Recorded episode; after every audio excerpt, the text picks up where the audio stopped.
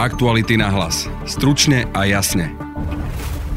Spoločník Penty Jaroslav Haščák je na slobode. Rozhodol o tom najvyšší súd. Neznamená to ale zastavenie vyšetrovania gorily, upozorňuje Marek Vagovič. Jaroslav Haščák je naďalej trestne stíhaný pre podozrenie z korupcie a z legalizácie príjmov z trestnej činnosti. Akurát bude stíhaný na slobode, čo samozrejme mu dáva lepšie možnosti sa brániť. Kľúčové je, že ako to dopadne na súde. V parlamente sa dnes mimoriadne riešil prípad bývalého prvého muža polície Milana Lučanského. Šéf väznice, kde prišiel o život, pred poslancami vylúčil zlyhané svojich mužov. Norbert Kundrák. Som presvedčený o tom, že nie je čo skrývať ani čo zahmievať, pretože sme postupovali a postupujeme stále v súlade so zákonom. Generálny prokurátor sa však postavil kriticky k doterajšiemu zverejňovaniu dokumentácie k prípadu. Maro Žilinka. Považujem za nešťastné a veci na škodu, keď sa zverejňujú čiastkové informácie a čiastkové listinné podklady, ktoré sú vytrhnuté z kontextu pretože nedávajú celkový komplexný obraz o priebehu udalosti. A s korešpondentom Martinom Rajecom sa pozrieme aj na udalosti z Washingtonského kapitolu, na ktorý bezprecedentne zautočili stúpenci Donalda Trumpa. Niektorí hovoria takí, čo už si nedávajú servitka pred ústa, že v podstate išlo o vlasti zradu. Je štvrtok, 7. január. Moje meno je Jaroslav Barborák. Jaroslav Haščák je po sviatkoch na slobode. Prepustil ho Senát Najvyššieho súdu, ktorý nevidí dôvod na jeho väzobné stíhanie. Prepustil aj Dianu Arpášovu, ktorá bola spolu s Haščákom a svojim manželom, bývalým príslušníkom SIS, obvinená zo zobchodovania nahrávok Gorila. Aktualita zo štvrtkového podvečera, na ktorú sa pozrieme s Marekom Vágovičom, šéfom investigatívy v aktualitách. Pekný večer ti prajem. Ahoj, Joro, pekný večer. Marek, čo je to za správa o prepustení Jaroslava Haščáka? Tak samozrejme, väčšina bežných ľudí na Slovensku si myslí, že keď niekoho prepustia z väzby, tak je to koniec, že vlastne ten človek je nevinný a že je to celé stratené. Samozrejme, nič také sa nestalo. Jaroslav Haščák je naďalej trestne stíhaný pre podozrenie z korupcie a z legalizácie príjmov z trestnej činnosti. Akurát bude stíhaný na slobode, čo samozrejme mu dáva lepšie možnosti sa brániť. Aj psychicky je to určite jednoduchšie brániť sa na slobode ako vo väzbe. Treba to akceptovať ako realitu, ako fakt a sledovať naďalej ten proces, akým spôsobom sa bude uberať to vyšetrovanie. Hej, ten Senát 4T Najvyššieho súdu, ktorý riešil sťažnosť Haščáka, e, dospel k záveru, že túto citujem, nie je daná existencia väzobných dôvodov. Čo to znamená pre to vyšetrovanie? Súd zrejme vychádzal z toho, že nie je dôvod na e,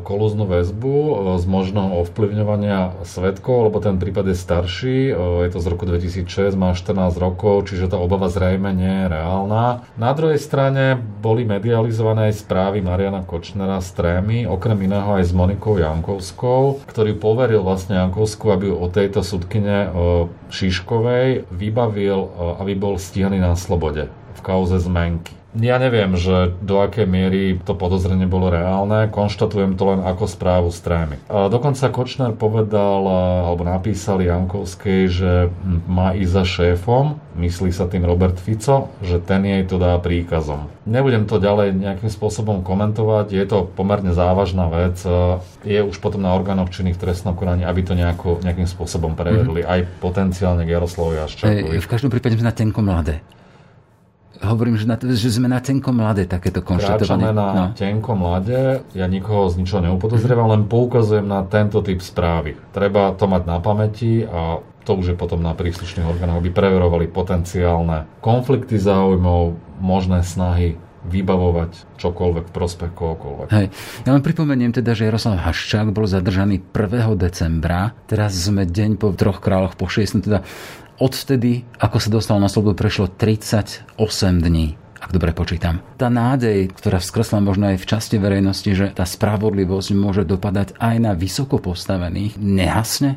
Tak ono sa to deje, že o, o, z času na čas niekoho aj prepustia z tej väzby. Kľúčové je, že ako to dopadne na súde. E, či ten prípad sa vôbec na ten súd dostane, ak sa tam dostane, ako vyhodnotí dôkazy. Pre mňa oveľa kľúčovejšie to, či vyhodnotia tie, tie dôkazy a podozrenia spôsobom, že Jaroslav Haščák bude v budúcnosti odsudený ako páchateľ trestnej činnosti. To, že dnes nie je väzomne stíhaný, e, nie je až tak relevantné. Dôležité je naozaj ten finálny výsledok a vtedy treba treba robiť jednoznačné závery. Hodnotiť aj e, správanie súdu, ako sme to robili v prípade vraždy Jana Martiny, kde sme komentovali ten finálny rozsudok. Čiže počkajme si, toto ešte nie je záverečná pre spravodlivosť. Je to nejaký medzistupeň, ktorý bežných ľudí asi nepoteší, e, ale ten trestný proces má nejaké pravidlá, sú to nejakým spôsobom vyhodnocuje Uvidíme, ako to skončí. Už som v krátkosti pripomínam kauzu Gorila, za ktorú v podstate spomínali sme to z obchodovanie nahrávok. O čo šlo? Išlo o to, že Jaroslav Haščák e, mal vlastne kúpiť nahrávku Gorila cez jednu penťackú firmu od Lubomíra Arpáša, bývalého šéfa kontrarozviedky SIS. Mali to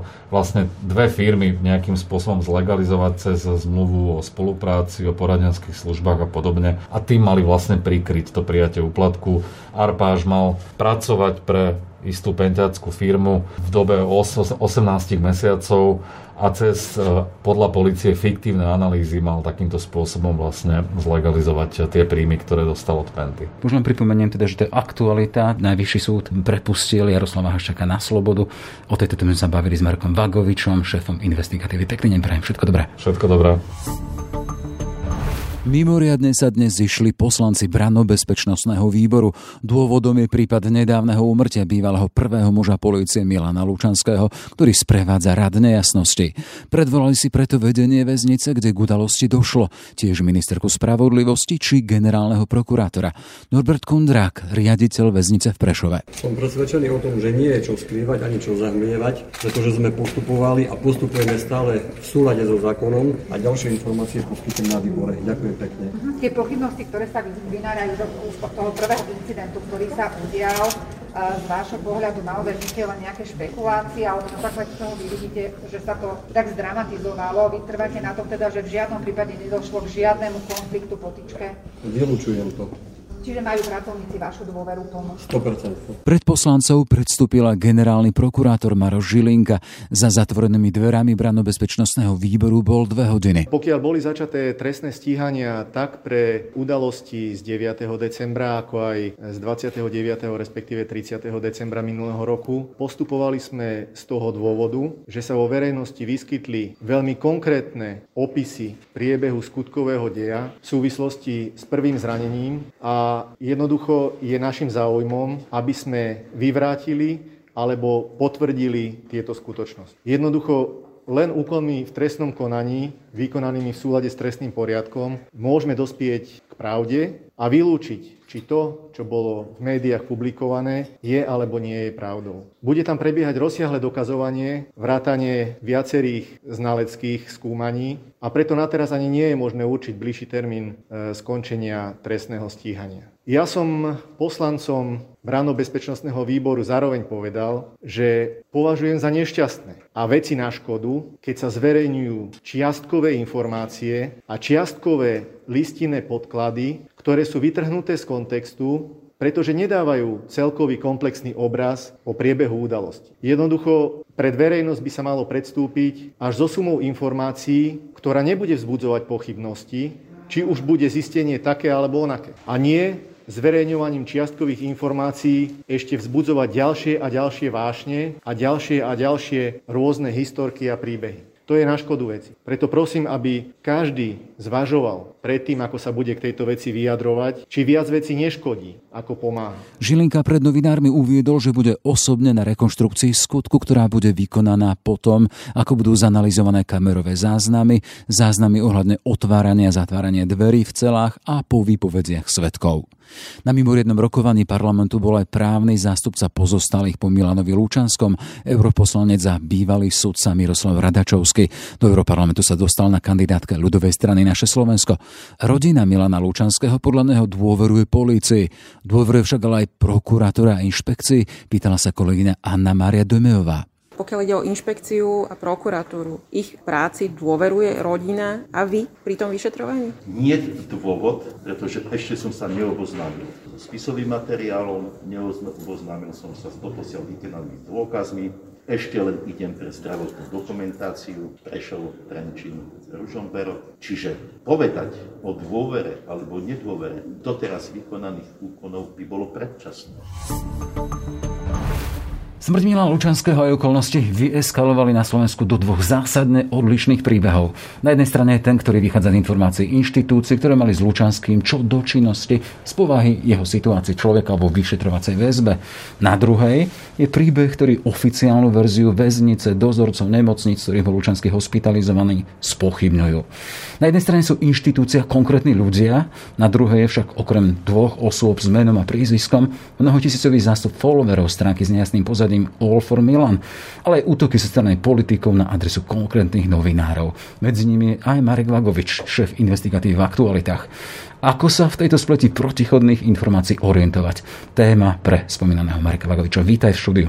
Ahoj, Jaro, dobrý deň. Marek, čakal si takéto vyhrotenie postojov po smrti Milana Lučenského? No, nečakal. Myslím, že viacerí sme nečakali, že sa to až takýmto spôsobom vybičuje. Uh, treba ale teda pomenovať konkrétnych ľudí, ktorí prispeli uh, k hroteniu tých emócií. Sú to uh, jednak politici Smeru a strany Hlas, Robert Fico, Peter Pellegrini, ktorí svojim vyjadrením nejakým spôsobom živili alebo podporovali tie konšpirácie, aj keď priamo nespochybujú tú samovraždu, ale skôr tie okolnosti, snažia sa navodzovať nejaký dojem, že sú tam nejaké pochybnosti a tak ďalej. E, určite nezodpovedané otázky tu boli, ale myslím si, že väčšina z nich sa už vysvetlila. A potom sú to rôzni padlí oligarchovia, skrachovanci, konšpirátori, aj tzv. bezpečnostní analytici, E, ktorí naozaj e, rozprúdili takú vlnu nenávisti e, a tak vyhrotili tú situáciu, že dnes čelíme masovým atakom, najmä na sociálnych sieťach. Tá skupina ľudí združená pod značkou All for Milan každým dňom rastie. Zajtra sa chystá pohreb Milana Lučansko. Nevieme, ako to dopadne, ale v istom zmysle tá, tá miera zapojenia sa uh, týchto internetových rôznych trolov a hejterov je v niečom väčšia ako po smrti Jana a Martiny, kedy viac menej tieto veci šírili vo svojich bublinách aj konšpirácie, ale neprenikali ako keby do verejného priestoru uh, naprieč uh, ako keby spoločnosťou, mm-hmm. že sú veľmi aktívni. Ono teoreticky to môžu byť len stovky ľudí, možno desiatky pod rôznymi identitami a tak ďalej ale, ale naozaj, že, že navonok to budí dojem mas, masívneho ako keby útoku, Čiže... ktorý možno bol aj zorganizovaný a pripravený vopred. Naznačuješ to pilotovanie takejto reakcie?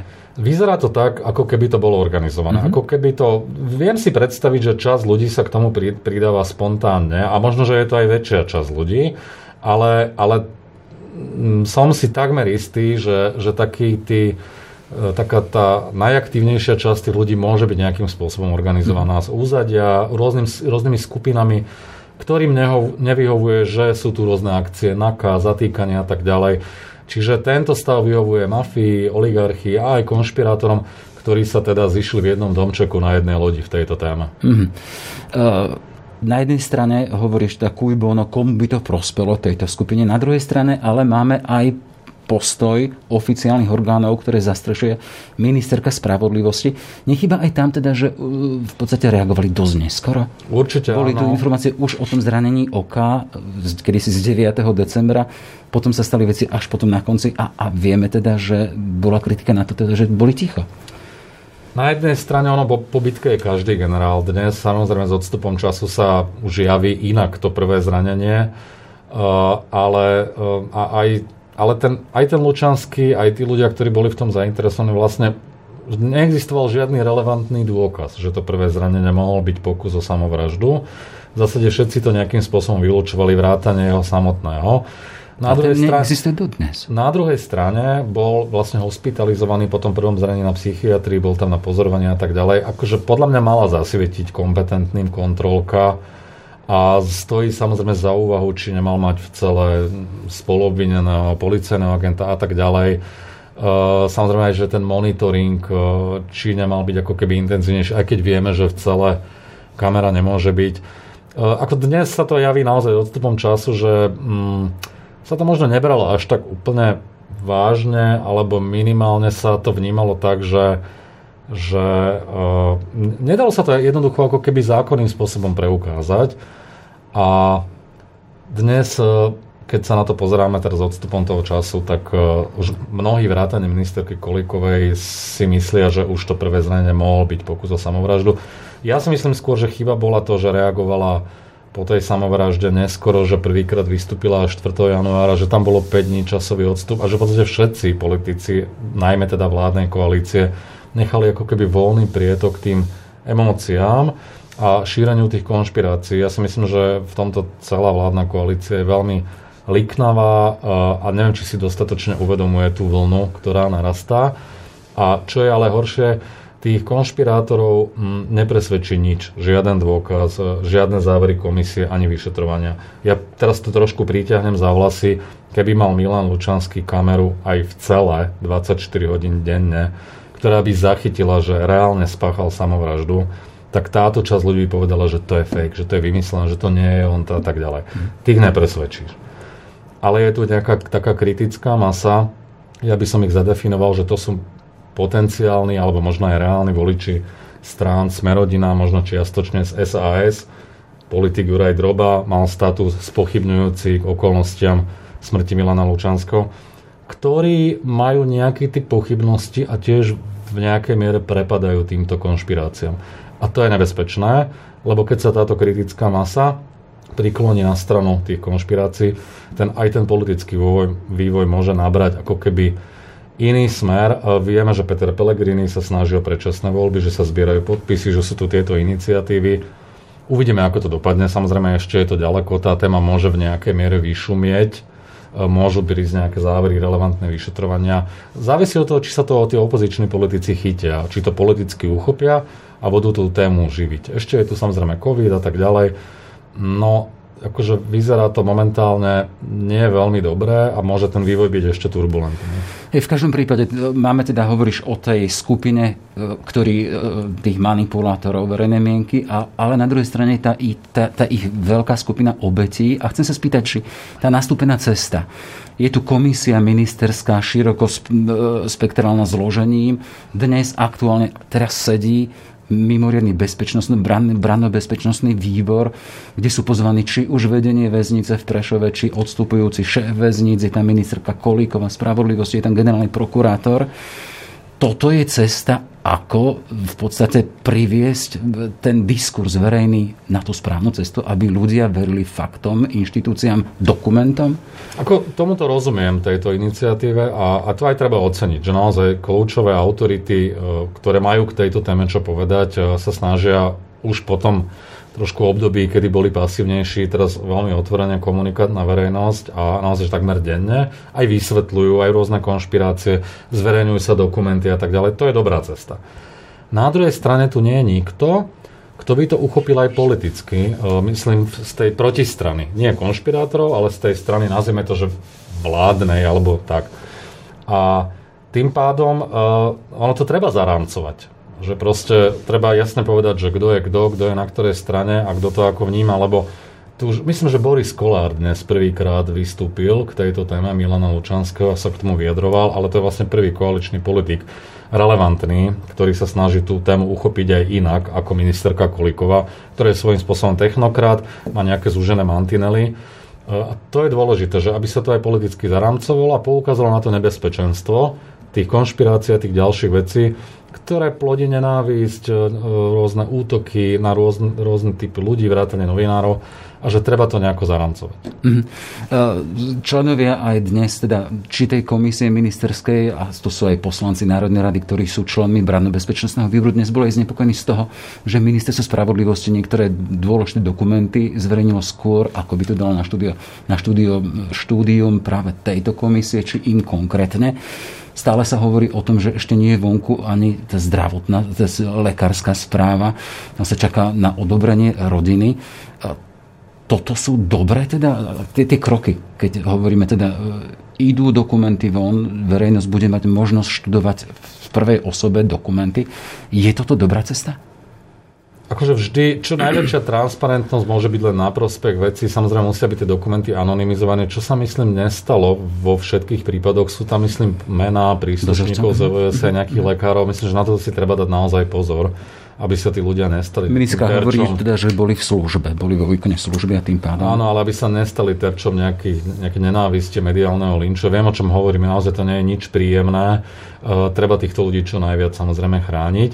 A keď som hovoril o tom politickom zaramcovaní, akože ja by som očakával dnes a, m, od uh, troch najvyšších ústavných činiteľov, nielen teda od Borisa Kolára, ale aj od Igora Matoviča, aj prezidentky Čaputovej, že spoločne by mohli vystúpiť v tejto téme a dať nejaký typ vyhlásenia, upokojiť tú situáciu, vysvetliť, čo sa vysvetliť dá, e, fakticky, ale, ale zároveň vyslať aj tým občanom nejaký odkaz, aby to bolo jasné. Ako, ja, mne chýba slovo týchto troch ľudí a ideálne spoločne, aby vystúpili a naozaj, že tá atmosféra je veľmi vybičovaná a vidíme, čo sa deje v Amerike a, e, a dúfam, že nikto z nás nechce, aby, aby nejaký podobný vývoj nastal aj tu u nás. Máme tu za sebou tú nepríjemnú skúsenosť s vraždou Jana a Martiny a e, treba to čo najviac upokojiť.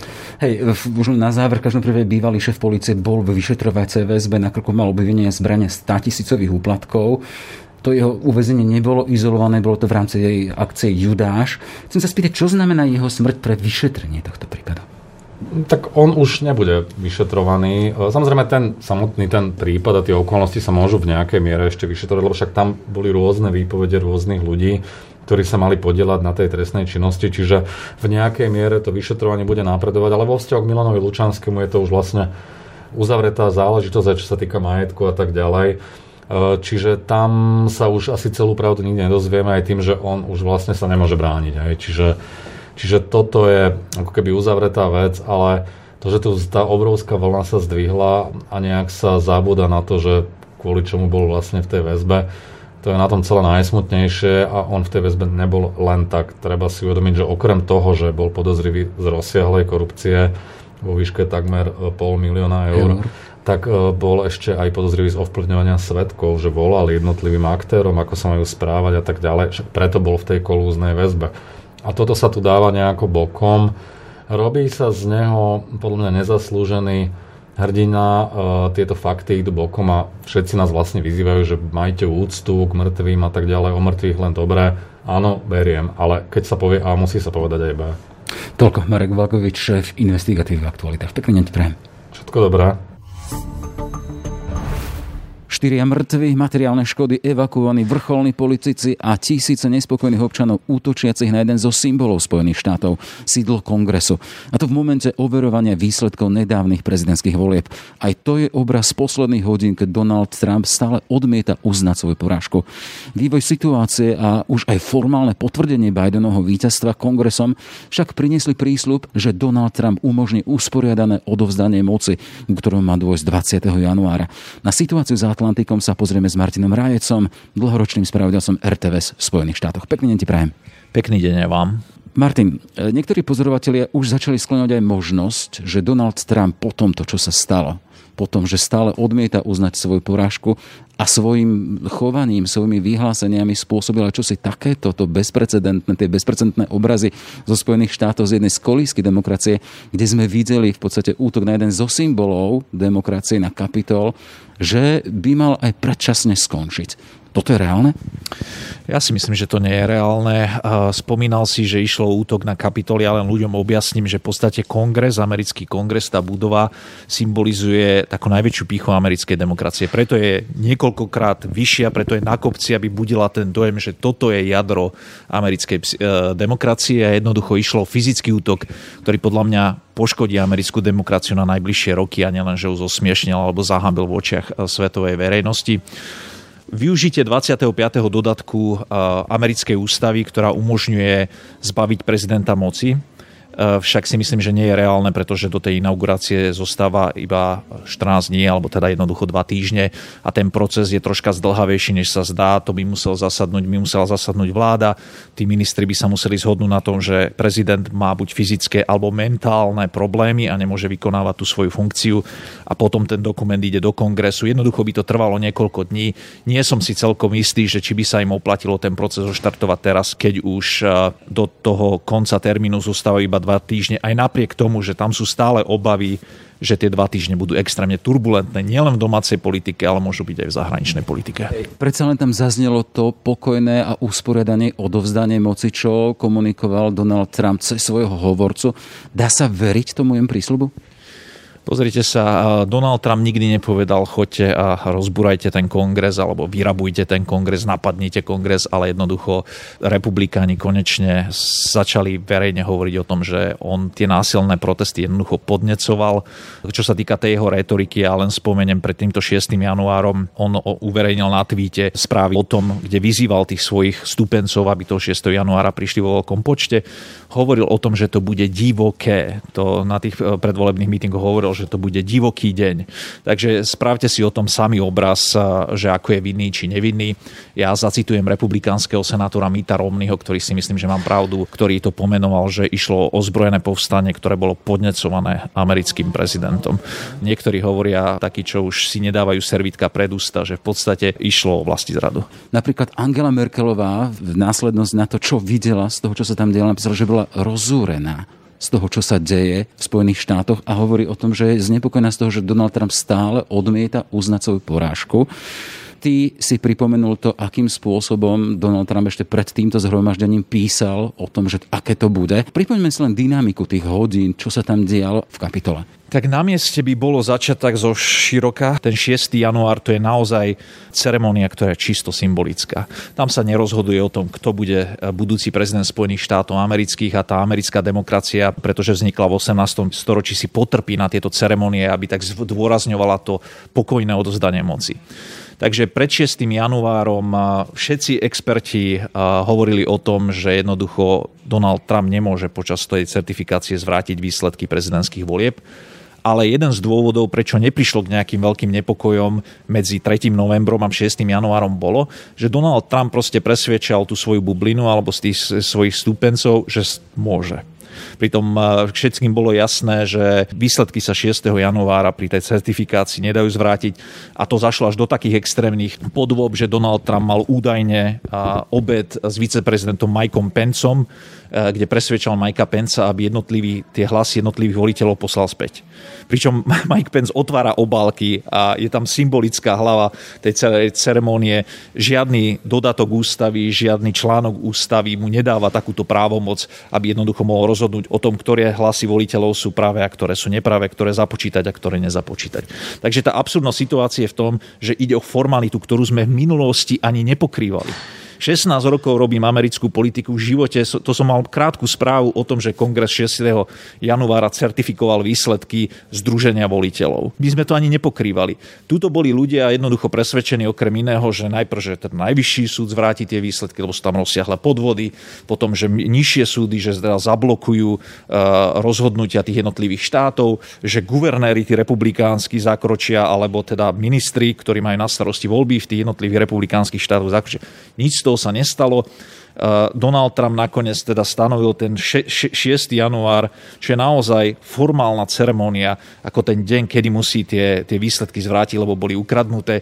A k tým násilnostiam prišlo čisto preto, že tí ľudia si uvedomili, že nič z toho, tá bublina, tie nezmysly, ktoré sa kopili, eh, ktoré, ktoré čítali v tých sociálnych médiách a počúvali od Donalda Trumpa, sa jednoducho nezrealizuje a nie je náhoda, že sa to stalo potom, ako líder republikánov v Senáte Mitch McConnell vystúpil so svojím prejavom, kde odmietol všetky tie klamstvá, ktoré šíri Donald Trump a vtedy si ľudia uvedomili, že k žiadnej zmene výsledkov volieb nepríde a vlastne pár minút na to vtrhli alebo teda zautočili na kongres. Každom prípade to malo výsledky také, ako boli. Počúvame o tom, štyria mŕtvi, zničené priestory kapitolu, pohovorili sme o evakuácii významných politikov. Ten obraz predsa len žiješ v Spojených štátoch XY rokov, ten obraz čo v tebe spôsobil? Ja som čakal, že príde k politickému násiliu, pretože realita vás dobehne. Vy môžete, môžete sa na tých sociálnych sieťach, sieťach ubezpečovať o klamstvách, ktoré jednoducho neexistujú, ale jedného dňa vás realita dobehne a to najmä v krízových situáciách alebo teraz pri tých amerických voľbách. Otázka bolo, že kedy k tomu násiliu príde, v akej forme. Ja sa priznám, že ja som bol v kontakte aj s kamarátmi zo Spojených štátov amerických, ktorí tam momentálne žijú, aj s členmi rodiny, ktorí tam žijú, teda moje, moja manželka je američanka. My sme komunikovali intenzívne počas večera. A ja by som to zhodnotil šok, ne, nechápanie, že takéto niečo sa môže v Spojených štátoch prihodiť a aj slzy. A ja som tiež, ako keď o tom hovorím, tiež by mi nikdy nenapadlo za celých 16 rokov, čo pokrývam americkú, americkú politiku, že sa stanem svetkom takéhoto niečoho. Je to, je to silno emocionálne, pretože toto človek vidí v krajinách tretieho sveta, kde to bere ako normálne a mávne rukou povie, toto sa, takýto pokus o prevrat poslať. To bol pokus o prevrat, tak jak to definoval republikánsky kongresman, aby som teda ja nedával tieto silné slova sebe do úst, ale republikánsky kongresman Kinzinger vyhlásil, že to bol pokus o prevrat. To jednoducho, to by mi nikdy nenapadlo, že budem svetkami takéhoto niečoho surreálneho, zbytočného, pretože opäť opakujem, ten 6. január, to je formalita. To je, to je ceremónia, ktorá má byť oslavou demokracie a zmenilo sa to na najväčšiu frašku možno v histórii Spojených štátov amerických, čo sa týka odozdávania moci, ktoré je kľúčom a podstatou tej americkej demokracie. Počas tých hodín sme boli svedkami toho, že Joe Biden, zvolený prezident, ale ešte stále len zvolený, nevyhlásený, vyzýval Donalda Trumpa, aby vystúpil, aby upokojil to, čo sa tam dialo. Vieme, že stupom hodín Donald Trump vystúpil, vyzval Dav, aby išiel domov, ale nepriznal svoju poražku. Aj vtedy spomínal to, že voľby boli ukradnuté. Chcem sa spýtať, normálny systém, ako v prípade podobných situácií, kto by mal riešiť takúto situáciu? Išlo o federálnu budovu v Washingtone DC, ktorý spadá pod správu federálnej vlády a rozhodne prezident Spojených štátov amerických. My máme informácie aj z médií, že v podstate tú národnú gardu nepovolal prezident Spojených štátov amerických, keď už tí kongresmani ho prosili, že niektorí sa aj báli o vlastné životy, ale tú národnú gardu alebo je vyslanie koordinoval viceprezident Mike Pence s Pentagonom. Ja poviem k tomuto bez toho, aby som to hodnotil. Porovnajte si, jak, zakročili, jak zakročila národná garda a federálna vláda proti demonstrantom okolí Bieleho domu počas Black Lives Matter a čo sa stalo Trumpovým stupencom, ktorí zautočili eh, jednoducho fyzicky na kongres. A nech si každý spraví vlastný názor, že kto mal zakročiť a ako sa tá situácia dala. Ja len pre pripomenutie, nie každý má v pamäti to, čo sa tam udialo. No ten rozdiel bol taký, že na to, aby si prezident Donald Trump spravil fotku pred kostolom, eh, ktorý je pred Bielým domom, tak tam nabehli ťažkodenci a sa s otvorným plítom eh, rozohnali pokojnú demonstráciu okolo Bieleho domu sa postavil plot, tam lietali helikoptéry americkej armády nad Washingtonom, keď tam prebiehali tie demonstrácie a podobne a tuto v podstate na tých fotkách je vidieť, že napriek tomu, že sa vedelo, že príde k tej demonstrácii Kapitol alebo americký kongres chránila iba kongresová policia, ktorá, ktorej počty boli tak nízke, že aj keď sa postavili vedľa seba tí policajti bez akýchkoľvek ochranných prostriedkov, tak normálne demonstranti mohli chodiť za chrbát, pretože tie rozostupy boli tak uh, veľké medzi tými jednotlivými policajtami a tá celá odpoveď na to rabovanie trvalo niekoľko hodín, kým tam prišla Národná garda.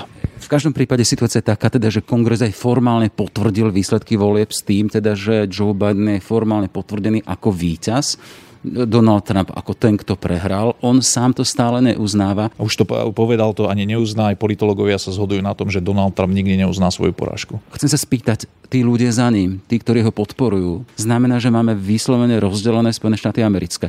Čo to je za signál pre budúcnosť, pre nasledujúce mesiace? Tak ten signál je veľmi zlý a tie obavy sú oprávnené, že tá situácia môže byť e, veľmi výbušná aj nasledujúce mesiace, pretože vždy, keď nastupuje nový prezident, tak v podstate príde k zjednoteniu krajiny. Ono to trvá krátko, ale je tam nejaký pokus jednotiť tých, tú krajinu, aby, aby sa ten prezident stal prezidentom všetkých Američanov. Ale jednoducho Joe Biden nemôže prísť a žiadať od voličov Trumpa, ktorým ich kandidát tvrdí, že voľby boli sfalšované, aby ho uznávali ako legitímneho prezidenta. Proste to je, to je nemožné. Polarizáciu nevymyslel Donald Trump, on ho jen prehlbil, vieskaloval a využil ju vo svoj prospech. To už sa dlhodobo hovorí o tom, aby bola situácia zvládnutelná v Spojených štátoch amerických, niečo sa musí stať. Tu je taký scenár, ktorý ja vidím ako reálny, je, že republikánska strana sa rozštepí na dve, že jednoducho vznikne veľmi silné krídlo, ktoré zamie zamietne Trumpa, čo už vidíme, že teraz vystupujú niektorí senátori, ktorí hovoria, voľby neboli sfalšované. Joe Biden vyhral a oveľa vyhral, nie že to bolo tesné, že to je jasné a vznikne z toho krídlo, ktoré bude podporovať Donalda Trumpa, tu je, to sú tí die hard, teda, ktorí s ním pôjdu aj na koniec sveta a čo povie on, tak bude svete. Uvidíme, ako to teda republikánske lídry ustoja túto situáciu a moja nádej je, a to je taký môj odhad, je, že Joe Biden je veľmi dobrý kamarát s Mitchom McConnellom. Oni spolu sa na poznajú sa, slúžia 10 ročia. Obidvaja sú na konci politickej kariéry, už nemusia plánovať žiadnu veľkú budúcnosť, ani Mitch McConnell, ani, ani Joe Biden, ktorý má 77 rokov, takže je otázne, že či vôbec bude kandidovať o 5 o 4 roky že jednoducho si spolu sadnú a pokúsia sa túto loď, ktorá je teraz rozkývaná na obidve strany zachrániť. Predsa len e, Spojené štáty a demokracia, to, čo sa tam deje, je zrkadlom, ale aj takým e, mnohí ľudia, mnohí vzhliadajú k tejto demokracii, k tomu, čo sa tam deje. Akú lekciu dáva teraz Amerika, Spojené štáty svetu? Tak, ex, extrémne zlo. Ja si myslím, že toto bude propagačné víťazstvo a nielen pre Čínu, pre Rusko a pre všetky diktatúry okolo sveta. Tie fotky sa dajú fantasticky zneužité obrázky sú naozaj bolestivé pre každého človeka, ktorý verí v demokraciu. Ten, ten príklad momentálne je veľmi zlý. Skôr si myslím, že tá Amerika už čela veľkým krízam aj v minulosti. V roku 1876, tuším, tiež boli výsledky napadnuté, ale to je 19. storočie. Tiež tam hrozila jedna z komor, že neuzná tie výsledky prezidentských volieb. To bolo teda po skončení občianskej vojny, keď tie emócie boli naozaj vysoké. A nakoniec sa to skončilo kompromisom a tá Amerika sa odrazila z toho a bola teda silnejšia a ja si myslím, že keď prekoná Amerika túto krízu a tie inštitúcie sú oslabené, zažili eróziu, ale sú stále silné, pretože ten Joe Biden toho 20. januára bez, toho, bez ohľadu na to, čo sa stane v uliciach, sa stane americkým prezidentom. A, takže môže, môže využiť tú energiu a to, že na, to, to, prišlo k takému radikálnemu a, akt, alebo činu, môže využiť na to, aby sa zjednotila a bola silnejšia než predtým. Lebo tá polarizácia sa posledné roky zhoršuje a niečo sa s tým musí stať, lebo tá krajina exploduje. Jednoducho takto to nemôže ísť. Nemôže prísť ďalší prezident, ktorý bude ešte viacej eskalovať tú polarizáciu, ako napríklad Trump, čo je možné. Už, už, už nie, je, nie je cesty vpred a ľudia si to uvedomujú. Ja poznám mnohých republikánov, ktorí boli šokovaní z toho, čo sa stalo.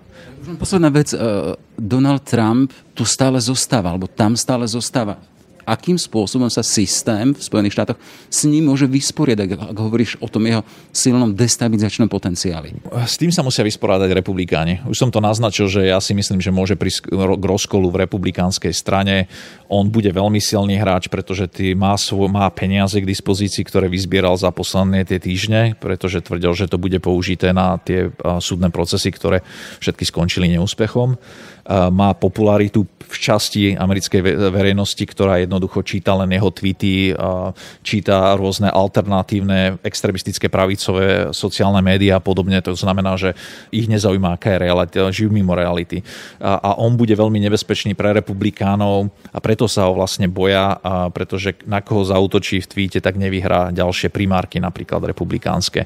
Aj keby sa teda už neuchádzal on, pretože sú aj špekulácie o tom, že o 4 roky chce kandidovať znova, alebo niekto z jeho rodiny o, o kreslo. Takže on bude aktívnym hráčom, ale je jednoducho na republikánskej strane a toto je tá politická odvaha. Si povedať, dobre, tak tie ďalšie voľby neúspieme, pretože vieme, že tam budeme mať uh, takéhoto záškodníka, ale jednoducho sa mu musíme postaviť a musíme sa znovu stať alternatívou uh, k demokratom, ideologickou alternatívou. To znamená, hovorme o znižovaní daní, o rušení regulácií, ale to nemôže byť strana jedného človeka. To nikdy nebolo v amerických dejinách, že by prezidentský kandidát alebo prezident totálne ovládol stranu a to až takým absurdným spôsobom, že na stranickom zjazde v tej schválenej agente sa hovorí, že čo povie Donald Trump, to je náš program. Že tam nie sú ani konkrétne, tam nebol v podstate konkrétny program, to je celý ten, te, áno, to bolo potvrdenie, že, že Donald Trump vie najlepšie a čo povie, tak to celá republikánska strana bude robiť. Situácia v Spojených štátoch a dlhoročný korešpondent z Washingtonu Martin Reitz. Všetko dobré, nech sa ti darí. Všetko dobré aj vám. Aktuality na hlas. Stručne a jasne. Sme v závere, aj tento podcast vznikol vďaka vašej podpore, o ktorú sa uchádzame naďalej. Ešte pekný deň želá Jaroslav Barborák. Aktuality na hlas. Stručne a jasne.